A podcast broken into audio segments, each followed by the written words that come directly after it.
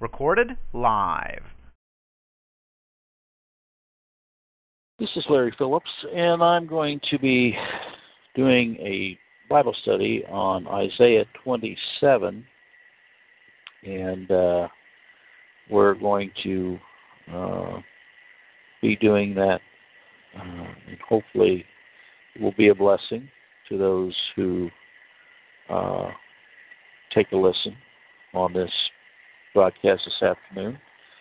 And my son Mark Phillips has agreed, since this is a relatively short chapter, um, the 13, 13 verses. Uh, so I'm going to hand the headset over to Mark and have him read the 27th chapter of Isaiah.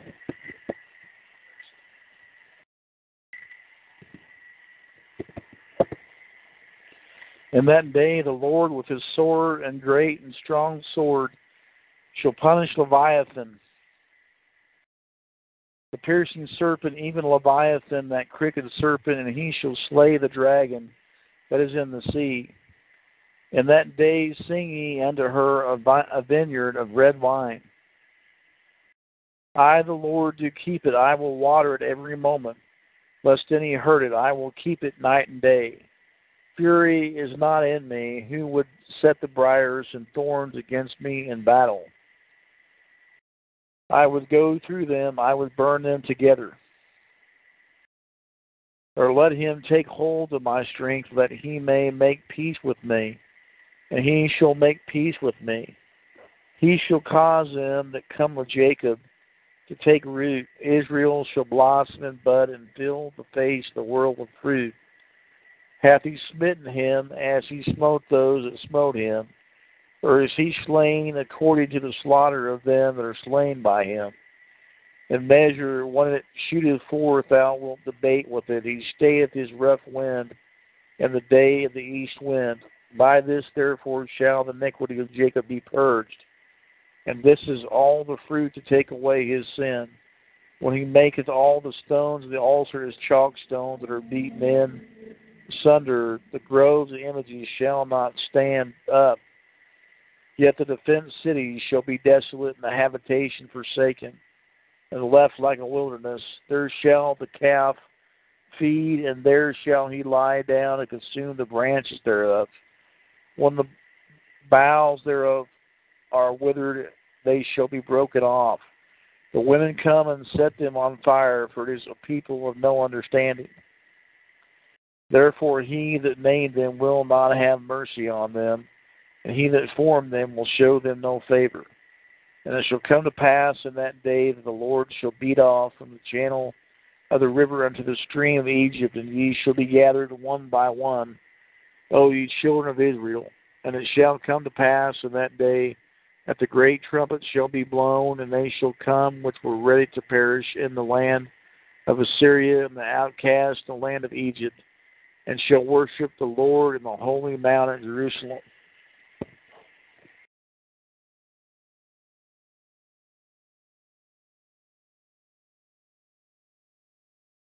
Thank you, Mark, for doing that for me.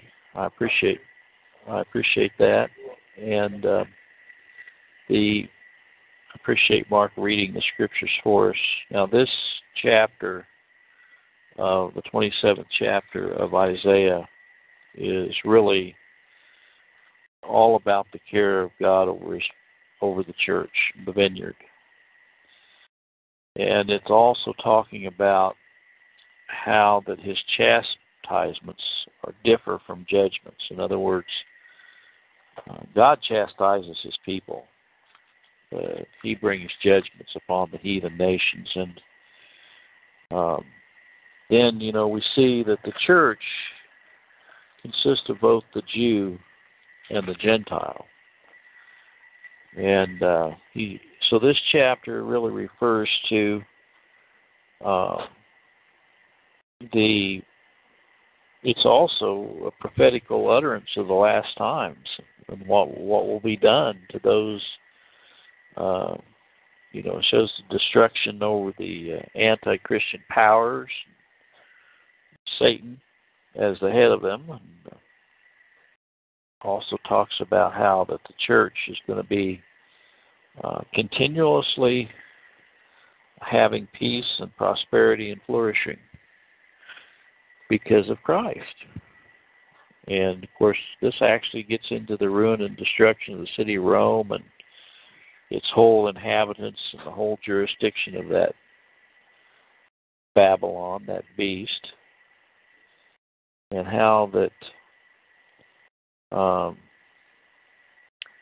both the Jews and the Gentiles are going to be ministered to by the gospel, the good news of what Christ's finished work has done. And uh, those who are his elect, you know, will subscribe to it. So that's really what this is uh, is all about, and uh, it's a beautiful thing to realize the, um, that. And many people have, you know, we often have to be reminded of these things that we cannot, uh,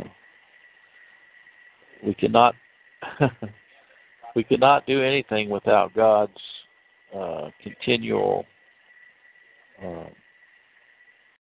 hand upon us, without His redeeming grace upon our hearts and upon our minds and upon our every aspect of our lives.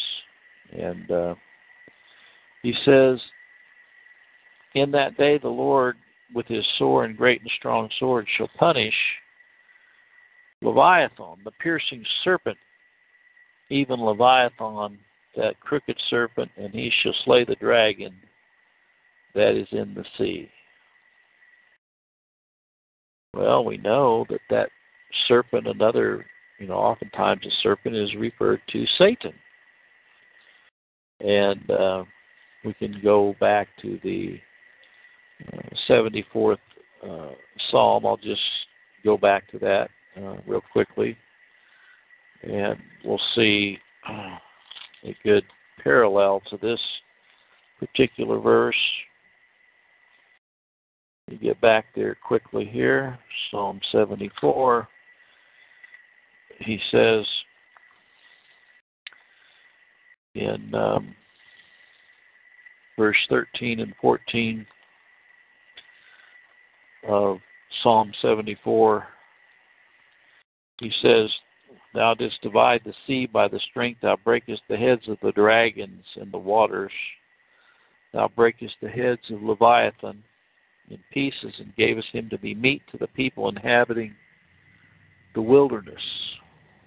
And, uh, um, you know, so the sword of the Spirit, of course, uh, is the Word of God. Um, and we know that the Word of God is quick and powerful and sharper than any two edged sword. You know, Ephesians six seventeen. And uh, so this of course uh, you know, we know that uh, the the uh, Egyptians, the Assyrians, the Edomites, Romans uh, were all involved in coming against God's people. And we notice how also that he had punished Pharaoh. Uh, and uh, You know what happened to Pharaoh? He was drowned in the depths of the sea, wasn't he? And uh, when we fast forward it to today, um, the Roman pagan dragon in Revelation 12:3, the papal system, the beast, uh, gives his power to that which rose out of the sea, and another out of the earth, which spoke like a dragon, Revelation 13.1 and 13.2 and 13.11. But uh, this also can be comparable to the serpent and the dragon that's mentioned here for their cruelty and their poison.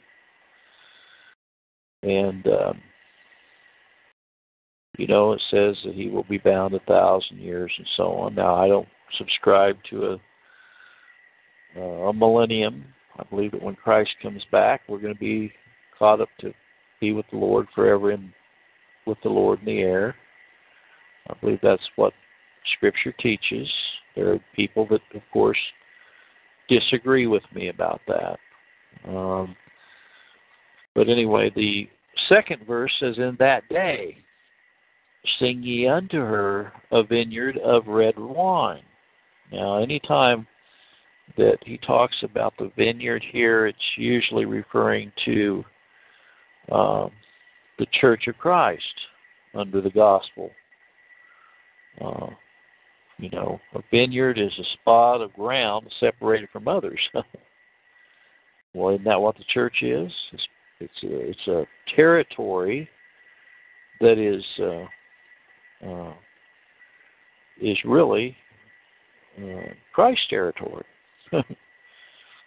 you know, a people that are separated from the rest of the world by electing and redeeming them and uh, uh, calling a calling grace, you know, a particular people that have been congregated by Christ, set forth out of all tongues and peoples and nations, God's remnant, and uh, we see also the Song of Solomon talks about this bride of Christ. And um, it is by Christ's own choice, by the Father's gift, by an inheritance, by a purchase. Um, and so it's under His care. This vineyard is under His care. And, uh, you know, it brings forth grapes produces some of the best wine there is, his church. And uh, that's evidenced by the graces of the Holy Spirit, you know. And so we go on to the third verse. It says, I, the Lord, do keep it. I will water it every moment, lest any hurt it. I will keep it night and day. This is God's protection over the vineyard, the church. You know, not only are his ministers protectors of it, hopefully, if they're true ministers of God, but by his own self, his own power. Because unless he keeps it, you know, it will not be kept. You know, God's the only one that keeps his church and people and uh, he reigns over his church, and he reigns over Satan's temptations. I mean, Satan's temptations would destroy the vineyard. I mean, in the malice of the world and the poison of all these false teachers out there. Um, you know, we would be absolutely. We couldn't last one moment as his vineyard if it wasn't for Christ you know. And uh, this is being done every moment, every second of our existence. God's grace is constant in regard to his people. And without continual grace and a constant effect by Christ, would this garden ever bring forth any fruit? Would this vineyard ever bring fruit fruitful? You know? You know, Satan likes to get into the garden and likes to send his adversaries in to try to tear up the plants and says he goes about as a roaring lion seeking whom he may devour. And uh but the Lord is able to undertake and to keep his church. You know, it's what it says. The gates of hell will not prevail against his church. And uh, so now we're going to go to verse 4. He says, Fury is not in me. Who would set the briars and thorns against me in battle? I would go through them, I would burn them together. God takes so much care of His church and the people whom He has loved with an everlasting love. You know, we're we're deserving of His wrath, but He's appointed us. He's appointed His Son to bear the wrath for His people. You know, the vineyard, His people are only justified by His blood and righteousness. Yes, the Lord chastises us for our sins. And uh, but there is a difference between chastisement and what he does to the heathen in judgment upon them. And so there is a big difference between that, isn't there? Now, let's go on to verse 5. He says, uh, or let him take hold of my strength that he make peace with me, may make peace with me. He shall make peace with me. You know, who is the rock of defense of the church? Who can the saints rely upon to be safe? In Christ we have our righteousness and our strength. To Him is everlasting strength. So, really, the sense is the people of God, in any one of them, uh, are afflicted and chastised. Um, but you know what? He always does this because he loves them, because we're not bastards. And he would make peace with us he shall make peace with me. Peace shall be made with me. You know, Jehovah's strength will make peace with all of his people, all of the vineyard. It's not in our power to do it.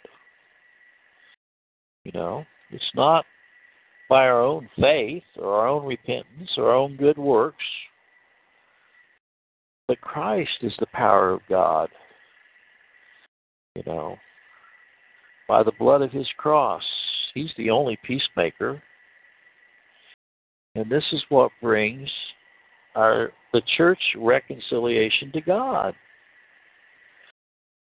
So every providence of God is directed toward the love of his vineyard. There's no wrath against his chosen ones.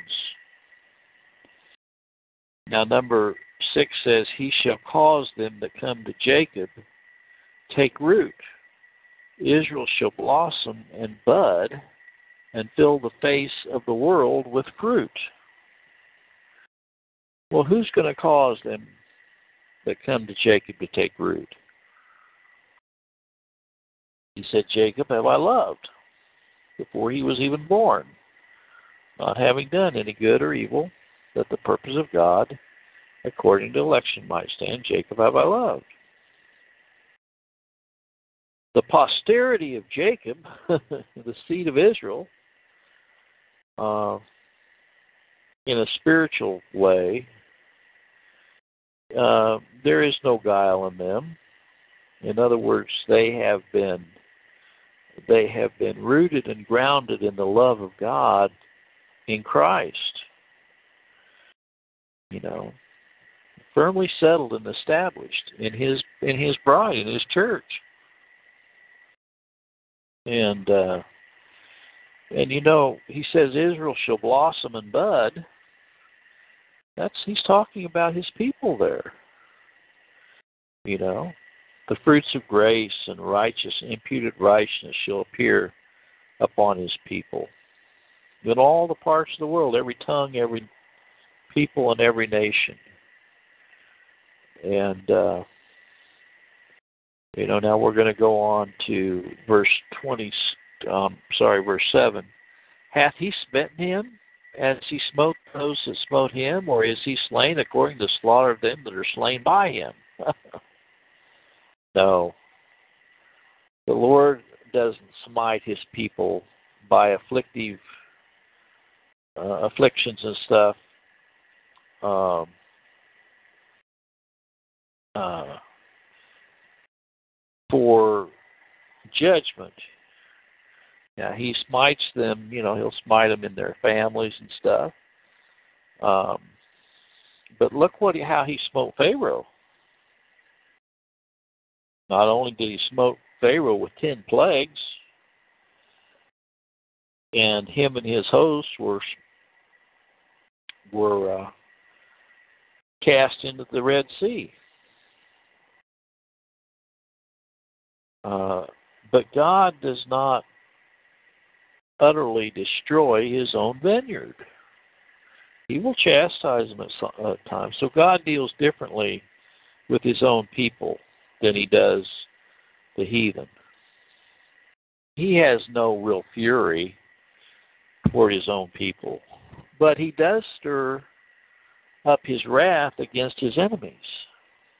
You know, and uh, we look during the total uh, apoc- uh, the the the uh, end times, we see the prophecies that God is going to come under slaying providences. In other words, um, there's going to be a great number of deaths, uh, both by the Roman uh, pagans and the papal system, and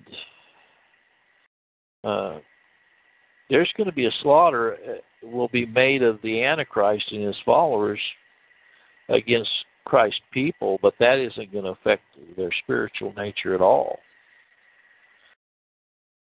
Now, going on to verse 8 In measure, when it shooteth forth, thou wilt debate with it. He stayeth his rough wind in the day of the east wind. Well, you know, God is over the wind and the rain and the sea, and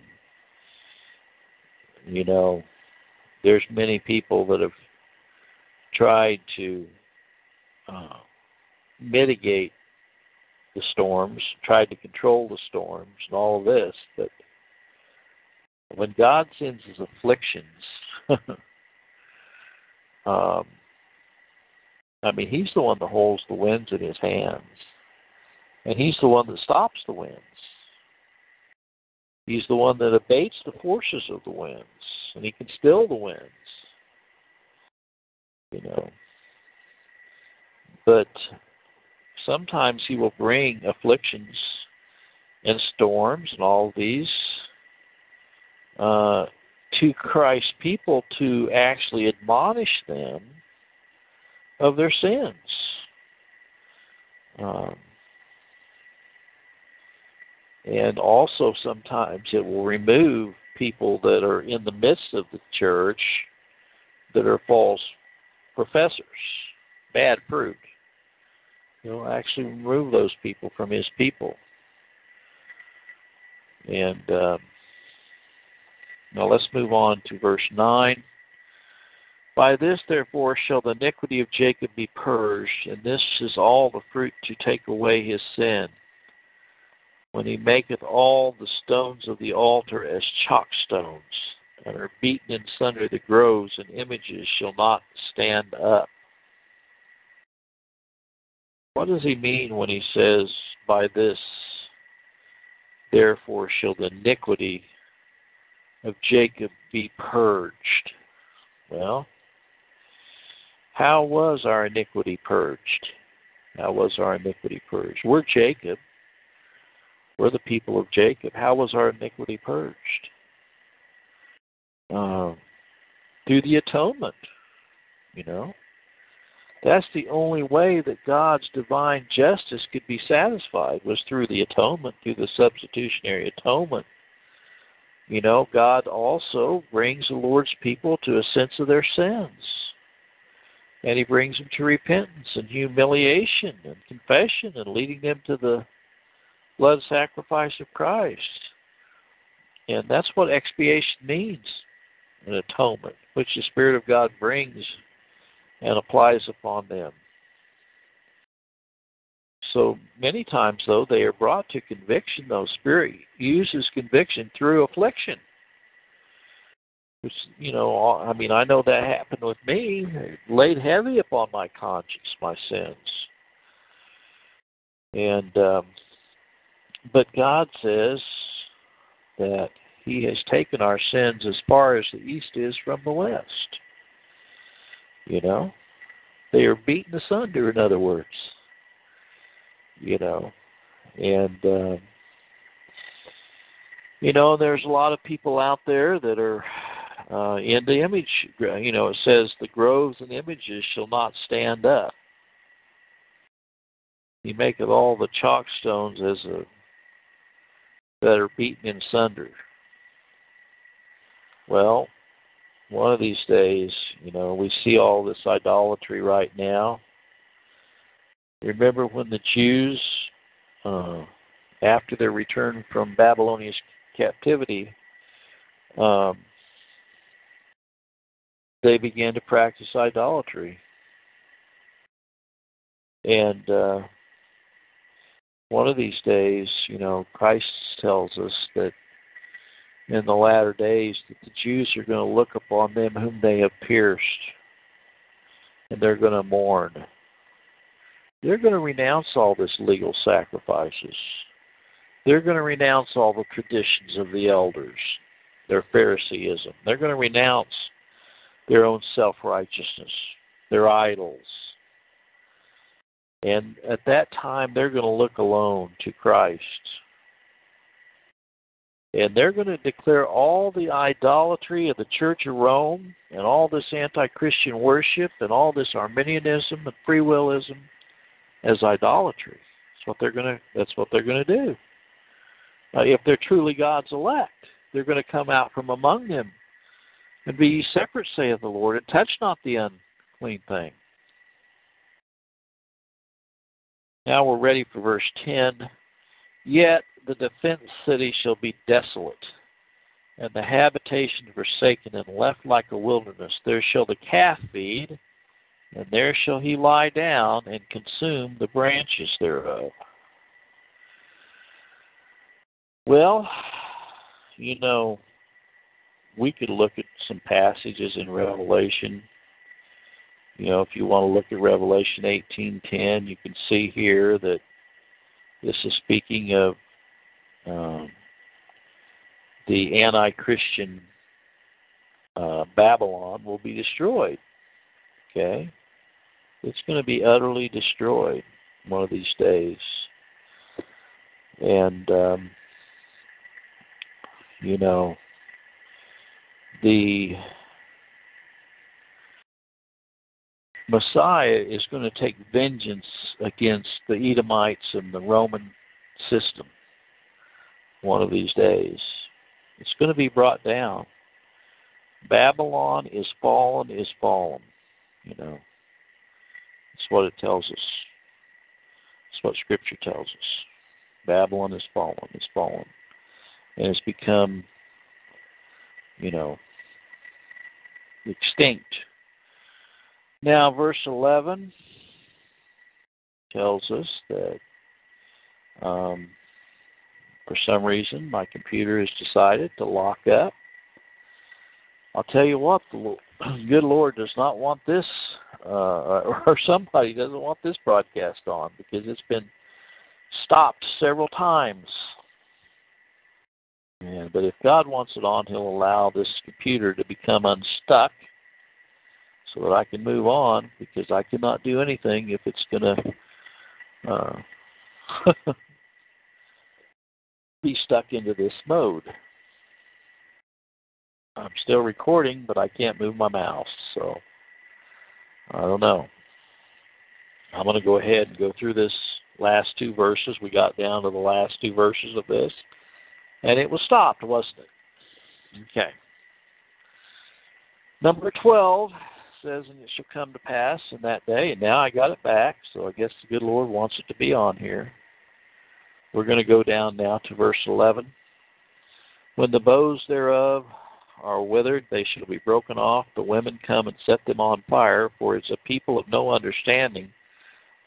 Therefore he hath made them will have no mercy on them, and he that formed them will show them no favor. Notice here, isn't this interesting? It says that the women came and set them on fire.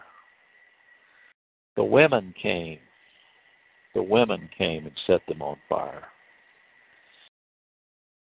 You know, what exactly is it talking about here?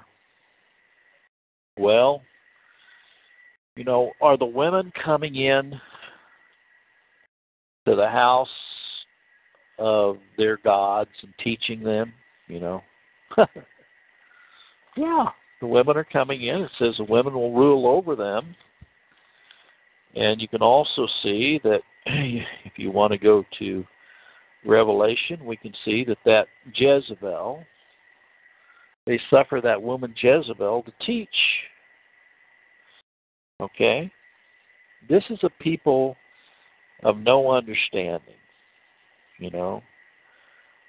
They have no understanding of God and divine things, of the scriptures and the doctrines. And they're under a judicial blindness. And God has given them strong delusion to believe a lie, Second Thessalonians two ten and eleven. You know?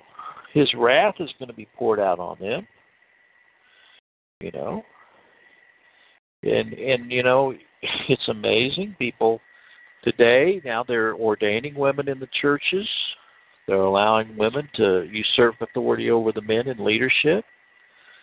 And uh you don't think that this is any relevance that the the women are the ones that come and set them on fire?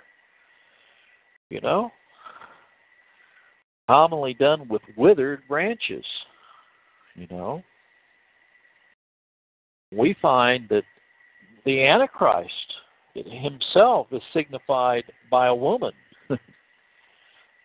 you know, so the in verse Revelation it says the ten, ten kings that shall hate her and burn her flesh with fire may be signified by women.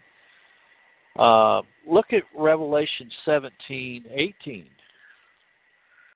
Revelation 17, verse 18 says, And the woman which thou sawest is that great city which reigneth over the kings of the earth. Okay? And we also see in Revelation 14:10, go back to that, Revelation 14:10, he says, um, that same shall drink of the wine of the wrath of God, which is poured out without mixture in the cup of his indignation. He shall be tormented with fire and brimstone in the presence of the holy angels in the presence of the Lamb.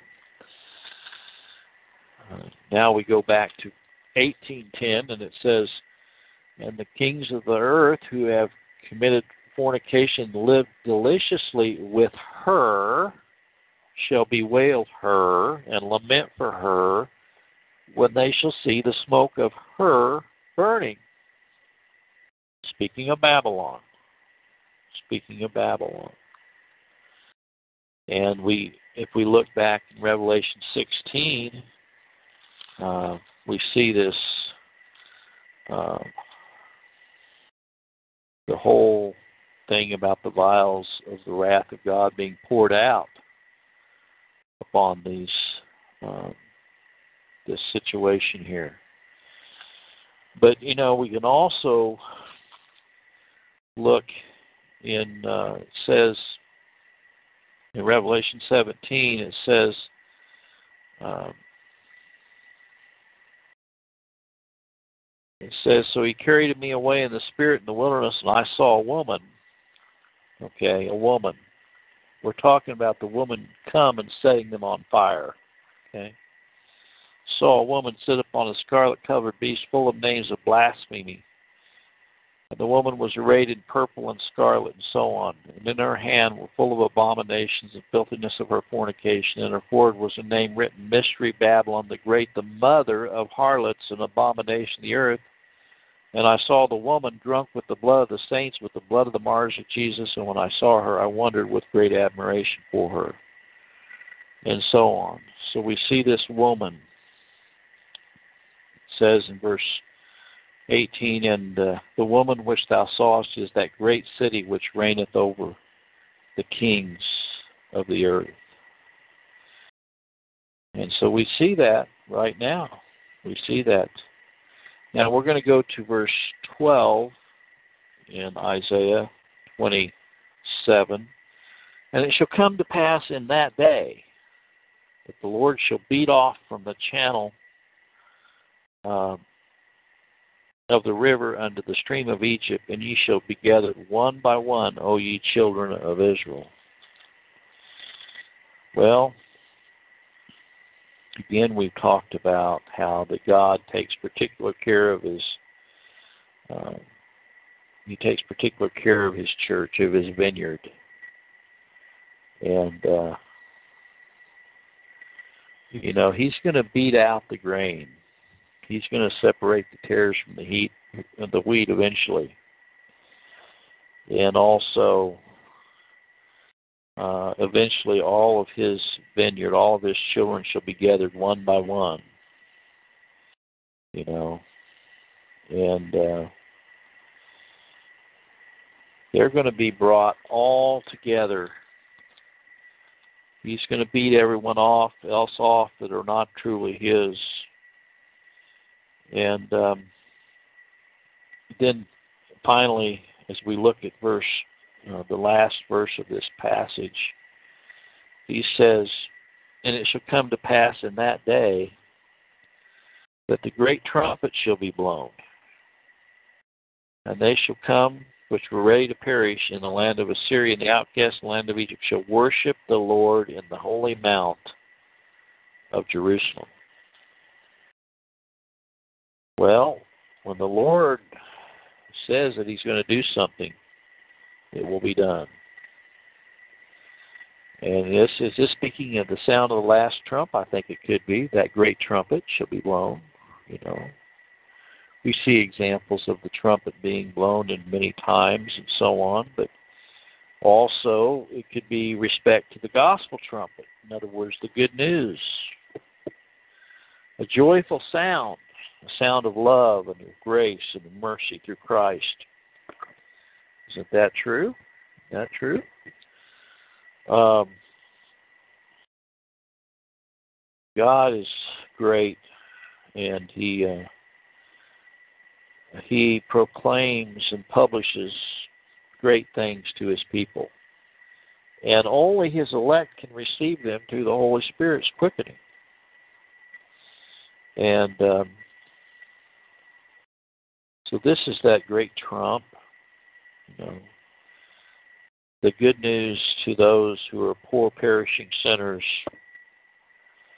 and find themselves trusting in the completed work of Jesus Christ and his righteousness to cover all of their sin and iniquities.